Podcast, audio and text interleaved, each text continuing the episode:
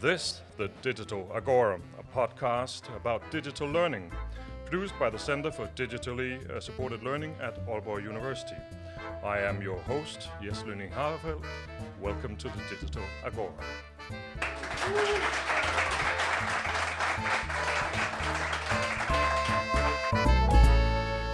Today is a special edition of the Digital Agora, recorded during the yearly Learning Day at Aalborg University and presenting not just one, but two guests, as well as something entirely new, a studio audience. And it will be our audience that will propose the teaching challenges that uh, we will discuss with today's guests. But before we get down to the subject matter, I would like for us to get to know our two guests. With me today, I have Euan Lindsay and Line Bune Juhl. Would the two of you perhaps quite briefly uh, introduce yourself and what it is you work with on a daily basis? Could I have uh, Euan first, perhaps? Hi, I'm Euan Lindsay. I'm a professor of PBL and digitalisation, and I'm based in the UNESCO Centre uh, for PBL here at uh, AAU. Um, my expertise is how we support engineering students, particularly, to learn in digital environments, to work in the digital environments they'll be native in when they graduate, but also to explore the affordances of digital technologies in improving the way in which we teach them um, and take advantage of those opportunities to find new and better ways to help them learn. Oh, excellent. Line? Yeah, hi, I'm Line. Um, I'm a bit of an octopus at this place because I'm everywhere all at once. I'm uh, a teaching consultant at the Law Institute and also at CDUL. Then I'm part of the management of Learning Lab, and I'm also part of uh, the research group in IAS PBL for the social sciences and humanities. Thank you, both of you. Uh, we're looking for a teaching challenge. Would someone uh, give us one? Jonas is ready with the mic. okay, uh, so so, so one of the things about digitization is that, um, so personally I like it quite much. Um, so one of the challenges, uh, two challenges basically. So one is how do we know that they learn if everything they presented is in a digital form? So because uh, digitization often also means that things go very fast. So how can we mm, sort of like measure if they learn things? Um, and the other part is um, I think uh, for our discussion, it was mostly related to sort of like how do you ensure that the students keep focus, sort of like in a digital, remote, asynchronous uh, teaching style, right? So how do you sort of like ensure that what they should learn is also also coming in? Yeah. So maybe it's the same question asked two in two different ways. Yeah. Thank you very much. So uh, who's gonna take the lead on that? um, I think we have to uh, address how we define digital learning because right now you're having you're making a presumption that it is necessarily something that is happening perhaps synchronously where they are allowed to turn off their camera but digital learning is a lot of things. So perhaps we need to focus on activities where there's not as much risk of zoning out because you're right. And we learned that during the COVID pandemic that the online lectures, uh, we all uh, meet what Thomas Ryberg calls the black screen of death, yeah. which is not very comfortable. Uh, so we need to avoid that, of course. But I think there are a lot of other ways of having digital activities embedded in your teaching. How, what what type of activities could that be? Could you exemplify that? Yeah. Um, it could be, for instance, if you're in class and you're having uh, a discussion, or first of all, you're doing some sort of lecture, you're telling them something, then you ask the students to talk to each other, and afterwards you would like to uh, to know what they've been talking about, and you're presented with the challenge that nobody wants to raise their hand and say something because they're they they might be wrong or whatever, they're scared. Uh, then you could introduce the Padlet because then they can uh, uh, uh, write down whatever they're thinking, whatever they're discussing, and it, it, can be anonymous, and the teacher can see everything all at once and then comment on that without anybody having to raise their hand. So the Padlet is some tool that we have available to us? Yeah. Okay, so I was not aware of such a tool. So no. It's an electronic blackboard, really. Okay. Um, yeah.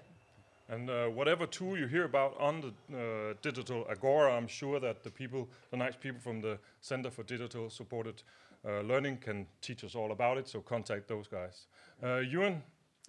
I think the two questions you've asked aren't necessarily purely digital. Um, I mean, how do you know that they're learning in a face-to-face experience? How do you know that they're not losing focus? And I, think if you're particularly trying to just replicate what you do face-to-face, that, that's a great way to encourage them to lose focus. If you're using the affordances of a digital environment, I mean, in a face-to-face lecture, people tune out if you're going too fast or too slow. If you're delivering it online, they can speed you up or slow you down. And so you have the opportunity for students to tailor that experience to a way that allows them to focus. It doesn't have to be at nine o'clock in the morning. It can be in the mid afternoon when they've woken up and they're ready to focus. And so the, the affordances of the, the digital approach allow you to shuffle around to match that focus and allow you to deliver it when they need it. So I think there's opportunities there. Um, the other thing that I would say is that the, the digital environment, they leave a lot of footprints. Um, that as they click on things, you know where they have gone. And we, we like to call that analytics because people find the word surveillance quite threatening. um, and so I think there's some very ethical questions about how much we can know about the way they're learning and where they're visiting and the pathways they're taking through our online resources. But there's also amazing opportunities that if you know the paths that are being dug out, the grooves that your cohort are going, the same mistakes they're all making on the practice quizzes, that allows you to bring more relevant material back. And so I think there are some ways about deploying the digital resources that can address keeping track of what they're doing and knowing what they're learning and allowing them to be flexible of when their focus is rather than demanding their focus in a particular time at a particular place at the pace you need it. So I think it's it's that flexible deployment of the resources that will help you address both those issues. And I think that's uh, that's a very very good uh, observation. And uh, and but still, we are then left with uh, something that we usually have the, in the live uh, auditorium, uh, which is something that is quite sometimes a difficult thing to explain, but is is sort of a sense of the students. So you're teaching to a live student body, and and you get a sense of whether you're going too fast, too slow, at a too high level, or, or whatever you're doing. and you get a sense of the students. It can be very difficult to replicate that in uh, remote digital circumstances. Uh, what do you guys think about that? And that's also about what, what type of attention can we uh, see that, or what kind of effect can we see that we are having on the students' teaching? Yeah, I think as humans, we're naturally geared to build relationships in person because for however many thousand years that's how we've done it. And so we're used to picking up those cues of, mm. of being real and, and realizing how people are working. Um, i think once you've built that rapport it is easier to maintain it online. And i think yeah. so if, if you can find ways to promote the other channels so that people feel comfortable putting questions in the chat. So if the chat's blowing up that's probably a time to return to that. Um, i think the reason people want the the cameras on is so they can see that they're getting a reaction when something is happening. So I guess it's perhaps establishing the other channels to find ways to convey that too fast, too slow, taking the pauses to check that people are there. But I think there's also valuable in making sure that you establish the relationship with your class. I think in person you have the luxury of being able to read the cues, as we're doing now from our studio audience. um, too slow. Um, I, I, think you, you, there's a difference between establishing that relationship with them and maintaining them. I think once you've got them used to it, um, you can rely on other channels. Excellent. You could also just ask. Yeah, online, like. Yeah, yeah. I mean, because right now you're talking about, or I'm, I'm thinking you're you're talking about uh, asynchronous videos, perhaps. But also synchronous uh, to the wall of uh, black, the, the black screen, or or just you know, I, I, get a much better feeling for a student sitting like two rows up in the auditorium than I have from a very tiny picture of this person hiding in their bed at home, mm. online, right? Yeah. So so I get I don't have that sense. So how do we get the feeling for the students through the digital media? Yeah. First of all, I wouldn't I wouldn't use the synchronous uh, online lectures very much. Um, and if I use them, I would be very much aware of the fact that they, it is hard for the students to keep their attention. Yeah. Uh, and I would also respect that they should be allowed to turn off the camera even though it makes me uncomfortable. And then when I need uh, to know if the students are with me or if I need to sort of just know what they think about a certain thing, I might think of incorporating the um, uh, what are they called the the emotion emoticons. Yeah, um, yeah. yeah. So reactions. Yeah. Yeah. Yeah. Uh, if if you can't use breakout rooms, if Yeah. you don't have time for that, use that or use small quizzes uh, where you ask the students to answer a certain question. Yeah. Uh, use the Padlet. You can use that also while you're doing a synchronous online lecture. But I You w- mentioned the Padlet a couple of times now, so it's not everybody knows about this uh, tool. Could you Mm. just really short give us an introduction to it and why you mentioned it a couple of times now? It's important for this. Yeah. Uh, well, Padlet is basically just an electronic blackboard. So it's it's you you you go into Padlet and you create your own blackboard, uh, and then you share a link with the students. And as soon as they type in this link, they go to this blackboard, and then they can all of them they can write on it. Uh, and then you have the possibility of uh, sharing it on the screen so that you have a joint blackboard that is being created uh, at the same time. Uh, you can look at it and then see what they're creating, and you can comment uh, on it. Do you use uh, similar tools to uh, engage them and see and have reactions, you, uh, Euan? Um, yeah, so tools like Padlet that you can actually allow them to vote on each other's. Um, Yeah. It's it's like post-it notes. They can make Yeah. comments. They can expand on them. Um, there's a lot of different tools. I think Padlet is supported by the team, so the university's choice, and it's GDPR compliant, I believe. So all good things. Um, but but I think something. It's not just the wall of screens is your only tool. I think that multi-channel communication of people will put an anonymous sticker on a Padlet wall in a way they won't turn on their camera, turn on their microphone, and interrupt a class of 100 Yeah. people. Yeah, yeah. And so having multiple channels to, to get those conversations to go um, is a really valuable way of getting that interaction. So I, I, I can tell you guys uh, that seen from a um, less of an expert on the subject as my as I am myself, this all sounds difficult. so so where do I start if I, I'm a teacher at Aalborg University and uh, at, at some point I'm, I'm trying to implement some of these digital things and then how, where do I start? How do I get started with this uh, teaching in this way? You contact CDUL. You contact CDUL. Okay, a lot of uh, good PR for CDUL today.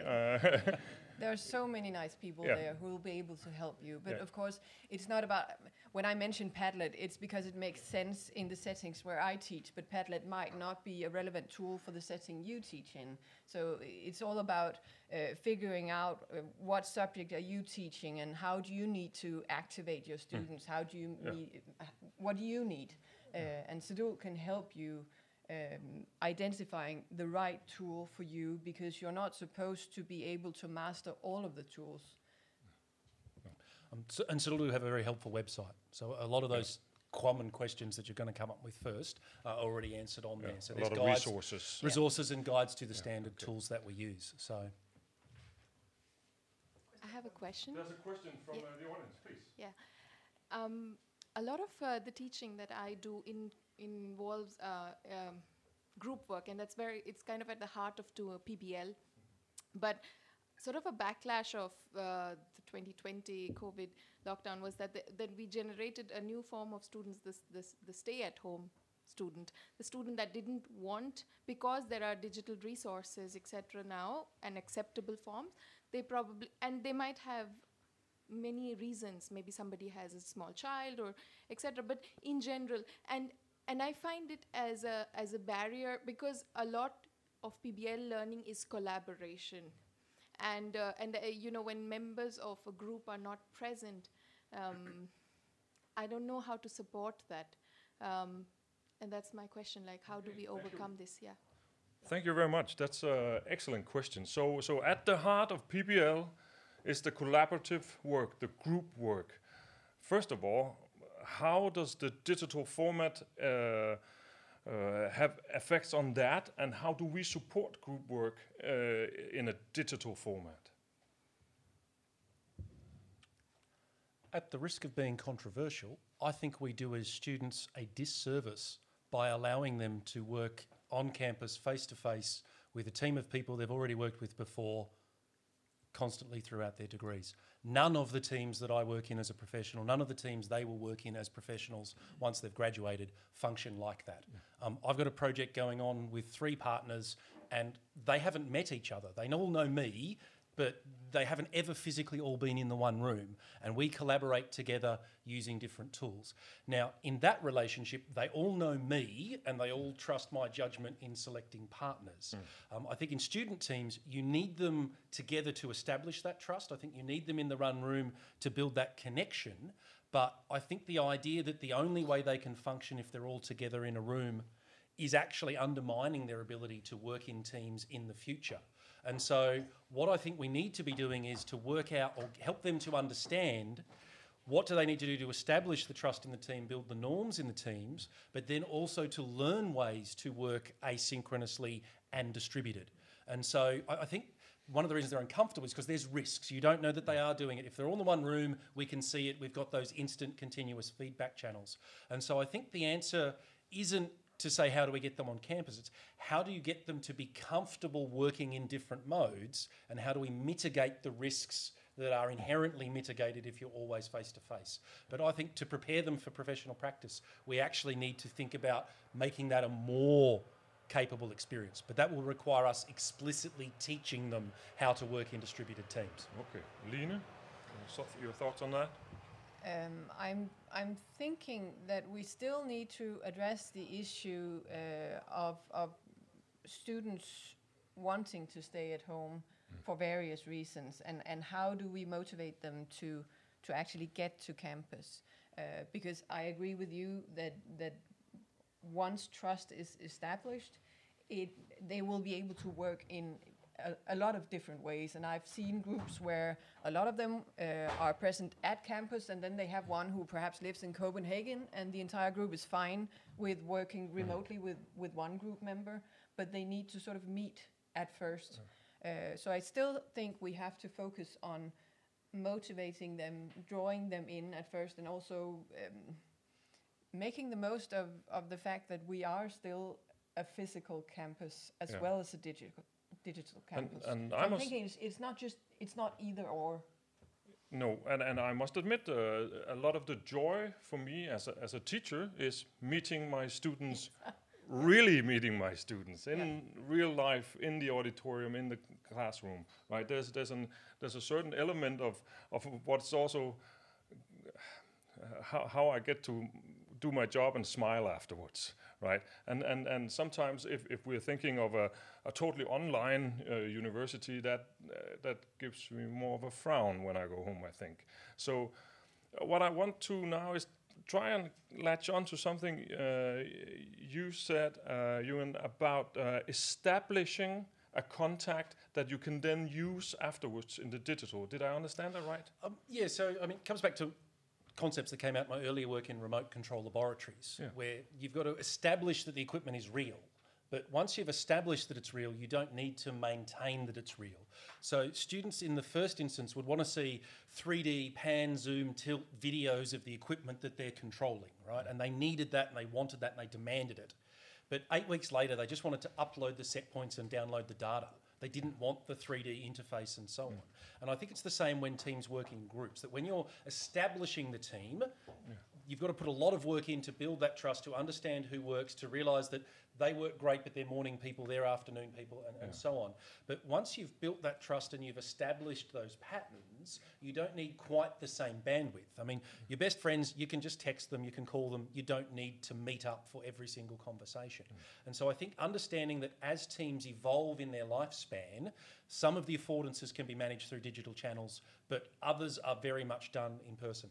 The fully online universities, really struggle with this. They put in a lot of effort up front to build relationships yeah. online and make exercises to do that. But you find it's only when they have the residential schools in week six, everyone comes to campus for a week. Yeah. And suddenly they go, oh, I see them all right. You're taller than I thought, etc. And, and they re- after that, when they've had that chance to bond. So I think there's a, you can't assume that online is enough But if you deliberately set it up to be able to be supported that way going forwards, I think you can get those relationships working. Because the relationships we're talking about here are personal relationships, Yes. right? Because of course it's also something about oh, what the other one can do uh, in, in, in, in a study context and something, but it, it's a personal relationship. So, so this is one of the problems that I see with uh, some of the digitalization of our education system is uh, some of the loss of uh, the, the, the personal relationships that under that, that, that kind of uh, has to be our foundation sometimes for the for, for doing st- our studies well. What do you think, Line? Well, I'm thinking that that we still have to remember that digital learning is a lot of things, and it's not only that the students stay at home. Uh, it's it's also, for instance, uh, uh, there's an app that helps students to define what type of personal uh, uh, strengths and weaknesses they have that they can uh, use in their group forming processes. So that's also digital learning. Um, uh, I've created a Moodle course where there's um, online resources the students can use whenever they're struggling with their communication, uh, so they can go and watch the, the different communication tools and then use them in practice. So, so the digital format gives us a lot of uh, flexibility and it gives us a lot of variation, but it doesn't necessarily have to push the students away from campus. Uh, I think it, we shouldn't push them away from campus. We should accept that sometimes it's great if they're away from campus, campus if they choose to be, but but we also have to keep Yeah. them here. So digital learning is certainly not just about uh, remote digital learning. It's also about digital learning on campus in the classroom. I I mean, I think there's also another point here. Um, we, we naturally, particularly in Denmark, tend to assume that the older alternative to digital learning is being on campus. The other alternative may be not learning at all. It may be that the only way in which you can manage your life to get this degree is if you're going to be able to be home three days a week. Which is for whatever other basically one of our new uh, principles for digital PBL, uh, the inclusion principle. That's that basically is, uh, is is a solidification of what you just said. That that sometimes to include digital methods are are, are, are really the foundation. Yeah.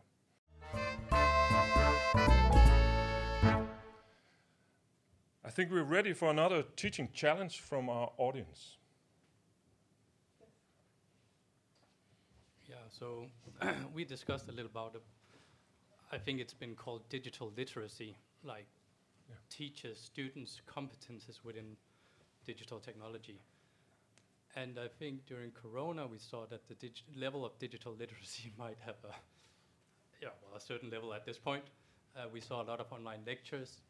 So how, maybe it's not a teaching challenge, it's also an organizational challenge, challenge that how do we strengthen digital literacy among teachers, but also among students? How do we support that? Because I don't see uh, that there, there much support for, for example, our research work. We have research groups and so on. But as, as teachers, where do we find those communities to innovate and develop? Thank you. That's a very, very good question. We, we could pers- perhaps talk about it at, at not just about uh, uh, at a teaching level, but at an education level, simply. So, so there are two questions in here about uh, the competences and literacy. Let's start with ourselves before we go on to the students. So, so you both of you uh, had uh, praise for. For, for the Center for Digital uh, Supported uh, Learning, and and um, but I mean they can only do so much. So so how do we Uh, uh, make sure that th- those teachers who, who want to use these things and want to go this way are supported and get the competences that they need for this? It's a highly complex question because there are so many factors involved in it. There's first of all there's the specific competence development that has to take place because it cannot, in my opinion, it cannot only be on the individual teacher's initiative uh, because that's too heavy of a burden to carry and it, it's it's also also overwhelming. Uh, but there's also um, a resource uh, question uh, because as of now we haven't thought through um, how many hours is supposed to be distributed to the preparation and how many hours are supposed to be distributed to uh, the competence development itself. Um, and that is a real struggle for the teachers. Uh, and, and for most of us, I think I talk for most of us when I say that right now, for what we're doing right now, there are not enough hours. Yes. And then this seems like a, a mountain in front of that fact. um, and and a, a way to sort of move forward instead of just sitting back and being disillu- disillusionized and, and saying, well, it's never going to happen. Uh, it could be to uh, choose small steps, choose a, a few things that sounds like they might make sense, and then try to implement them. For instance, I I mentioned Padlet because that's that's the thing I've introdu- introduced um, at at the Law Institute as one of the tools. So I've I've selected a couple of tools. I've told them they need to have a, a ready toolbox that consists of both digital tools and and non-digital tools. Uh, and I've selected the, the, the tools that I think they should start with. I've, I've told them they're more than welcome if they want to to to uh, explore other options, but if not, at least they can they can have these. And, and I've selected Padlet among other things. But I, I'm guessing it would depend on which subject you're teaching, what kind of tool might be relevant. Um, so so I would start small. Small, small. Yeah. Starting small, Euan. Yeah, I I think there's a, a danger, particularly at AAU Learning Days. You see these amazing examples of awesome things that people do, and you think, nah, that's too far. Um, I think that, that starting small and most importantly also being willing to make mistakes, like to say and be explicit with your students. Say, we're going to try this. Let's see how it goes. We can reflect on it. Um, that reflective practice is a good thing to model. But i- it is not, you don't have to climb the mountain from the base in the first time round. I think just a, a gradual evolution of your practice is a way to do that. The other thing is I would not, don't, don't climb that mountain alone someone in your department is also wanting to climb that mountain. Now, AU Learning Day is great for finding other people who want to do that because they're the people who've come. You can see the exemplars, but I know the engineering faculty have a share day at the end of the year where they just say this is the cool stuff that people have been doing. So I think find who else is willing to make those small steps with you. Um, I, I know we have resources that are being developed. I know that we've got some stuff in the, the adjunct pedagogium for new academics at the university.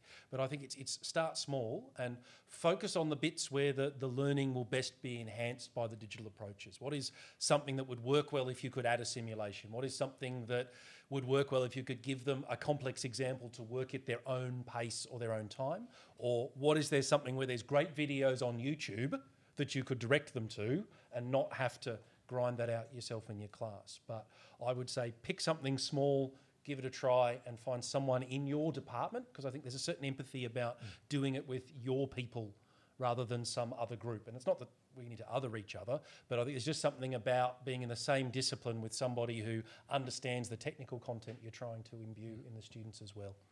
So we have uh, start small, ask CDUL for support, do it together with your colleagues, And never do anything that doesn't feel meaningful. or never do something that, uh, which is something that's sometimes very hard because some of these things come from above with a certain push to it.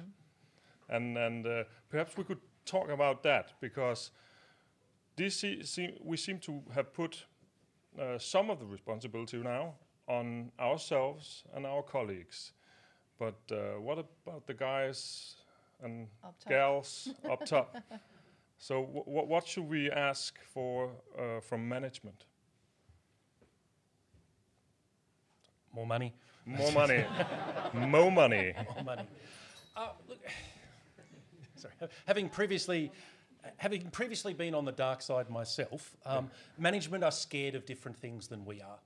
Okay, so, so they're looking at everyone wants pay rises and the federal government wants a smaller budget. So how do we cross that and how do we make things work? And so there is a sense of if we can do it 90% as well for half the cost, are we really willing to double the price for that extra little bit of margin? And as academics, that's very important to us because we see that as the core part of what we do and we see it as essential and it's part of where we came up. Mm. And so I think that there is a sense of the the overall mission of higher education around the world is changing. The nature of higher education is changing. And so I think what we, we should be asking from, from our management is a, a clear vision of the kind of university that we want to be. Um, a, a pathway for how we're going to get there, and then a cascade of goals that align so that what's good for the university is also good for the faculty, is good for the department, and is good for the individual academic. Um, I think the other thing is to realise that, that there's a, a curve, that we have early adopters that you're never going to stop. There's the big bulk of us that are reluctant because we're very busy, but if you make it easy, I'll get on board. And there's always a tail of people who resist. So I think realizing that people are at different places on that journey, we're not all going to jump at the same speed. And so finding ways to meet people where they are and have them get on the train when they're ready to get on the train. Um, but also a clear vision of where that train is going. I think that's the piece that will help us there. So, so here there's uh, two things from you: more money, uh, I agree, uh, and uh, but also that uh, that uh, to see the individual teachers a- as where they are and how, how they are approaching this, and not trying to bundle everyone into the same box, going at the same speed. Yes. Is there, uh, Line? Um, I would rather actually twist your question a bit because I'm not sure I'm wise enough to, to answer the question of what should we ask of management.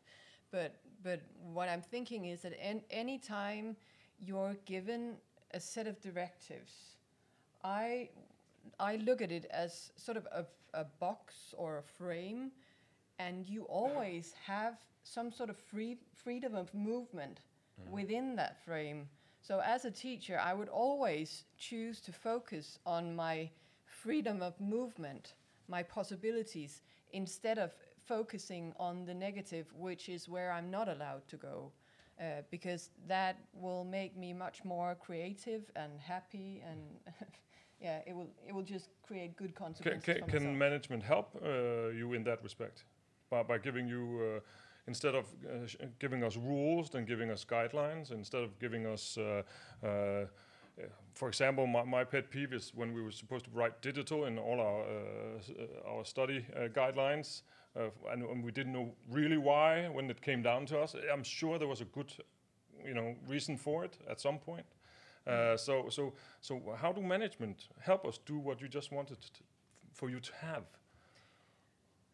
Um, I think it's always important as management to make sure that you um, talk to your organization before you make that framework. Yeah. And then once you've made the framework, um, then it's up to us as individuals to understand that we have the freedom of movement to, to choose our perf- perspective and not choose the, the negative but some some sort of bottom up approach before we're given Yeah. the, these tasks? Okay. Yeah. we, are, we just have uh, time to uh, return to uh, the students. And uh, uh, student digital literacy literacy and, and our teaching how do those things combine right now and perhaps in the very close future? I sometimes joke that the students are in an online on-demand Netflix model and universities run on the broadcast television model. It's only at this time, at this date. And students only synchronise for live sport, um, church and Game of Thrones. That's all you can get them to guarantee a time slot. So, so I think there's a sense of they, they have some digital literacies very well, um, in that they're comfortable in a digital environment. But I think there's other things of that ability to critically evaluate information. Like there's more and more crap on the internet than ever, ever before. And so uh, those skills of how to tell good information from fake news, I think, are the digital literacy skills that we need to help build them. So I think there's some of it that they're, they're so far ahead of us because they've always been that way. But I think there is other skills that we have an obligation to help them develop. And so there's a danger in taking for granted that because some of their digital literacies are so strong that the rest of them don't need work. Yeah. One of the things that we're starting to see and focus on at the Law Institute is that there's a tendency for the um, for the uh, written assignments that they're getting longer and longer and longer. Uh, and I think it has to do with the fact that the students are used to having uh, very elaborate notes um, and and then they copy paste whatever seems important and they copy paste all of it instead of just uh, rewriting and refining and, and shortening. So we've talked about the fact that maybe we need to be uh, paying more attention to both teaching the students that they have to sort of um, revise whatever they're putting into the assignments, but that we also, when we're assessing, that we have to critically assess uh, how much they're writing, um, how specific they are able to, to get. So I, I think it's it's a competence that students perhaps uh, are lacking right now that, that we need to address. Well, with those words, we've come to the end of our installment of the Digital Agora. Euan, Line, thank you so much for popping by. Pleasure to be here. Thank you.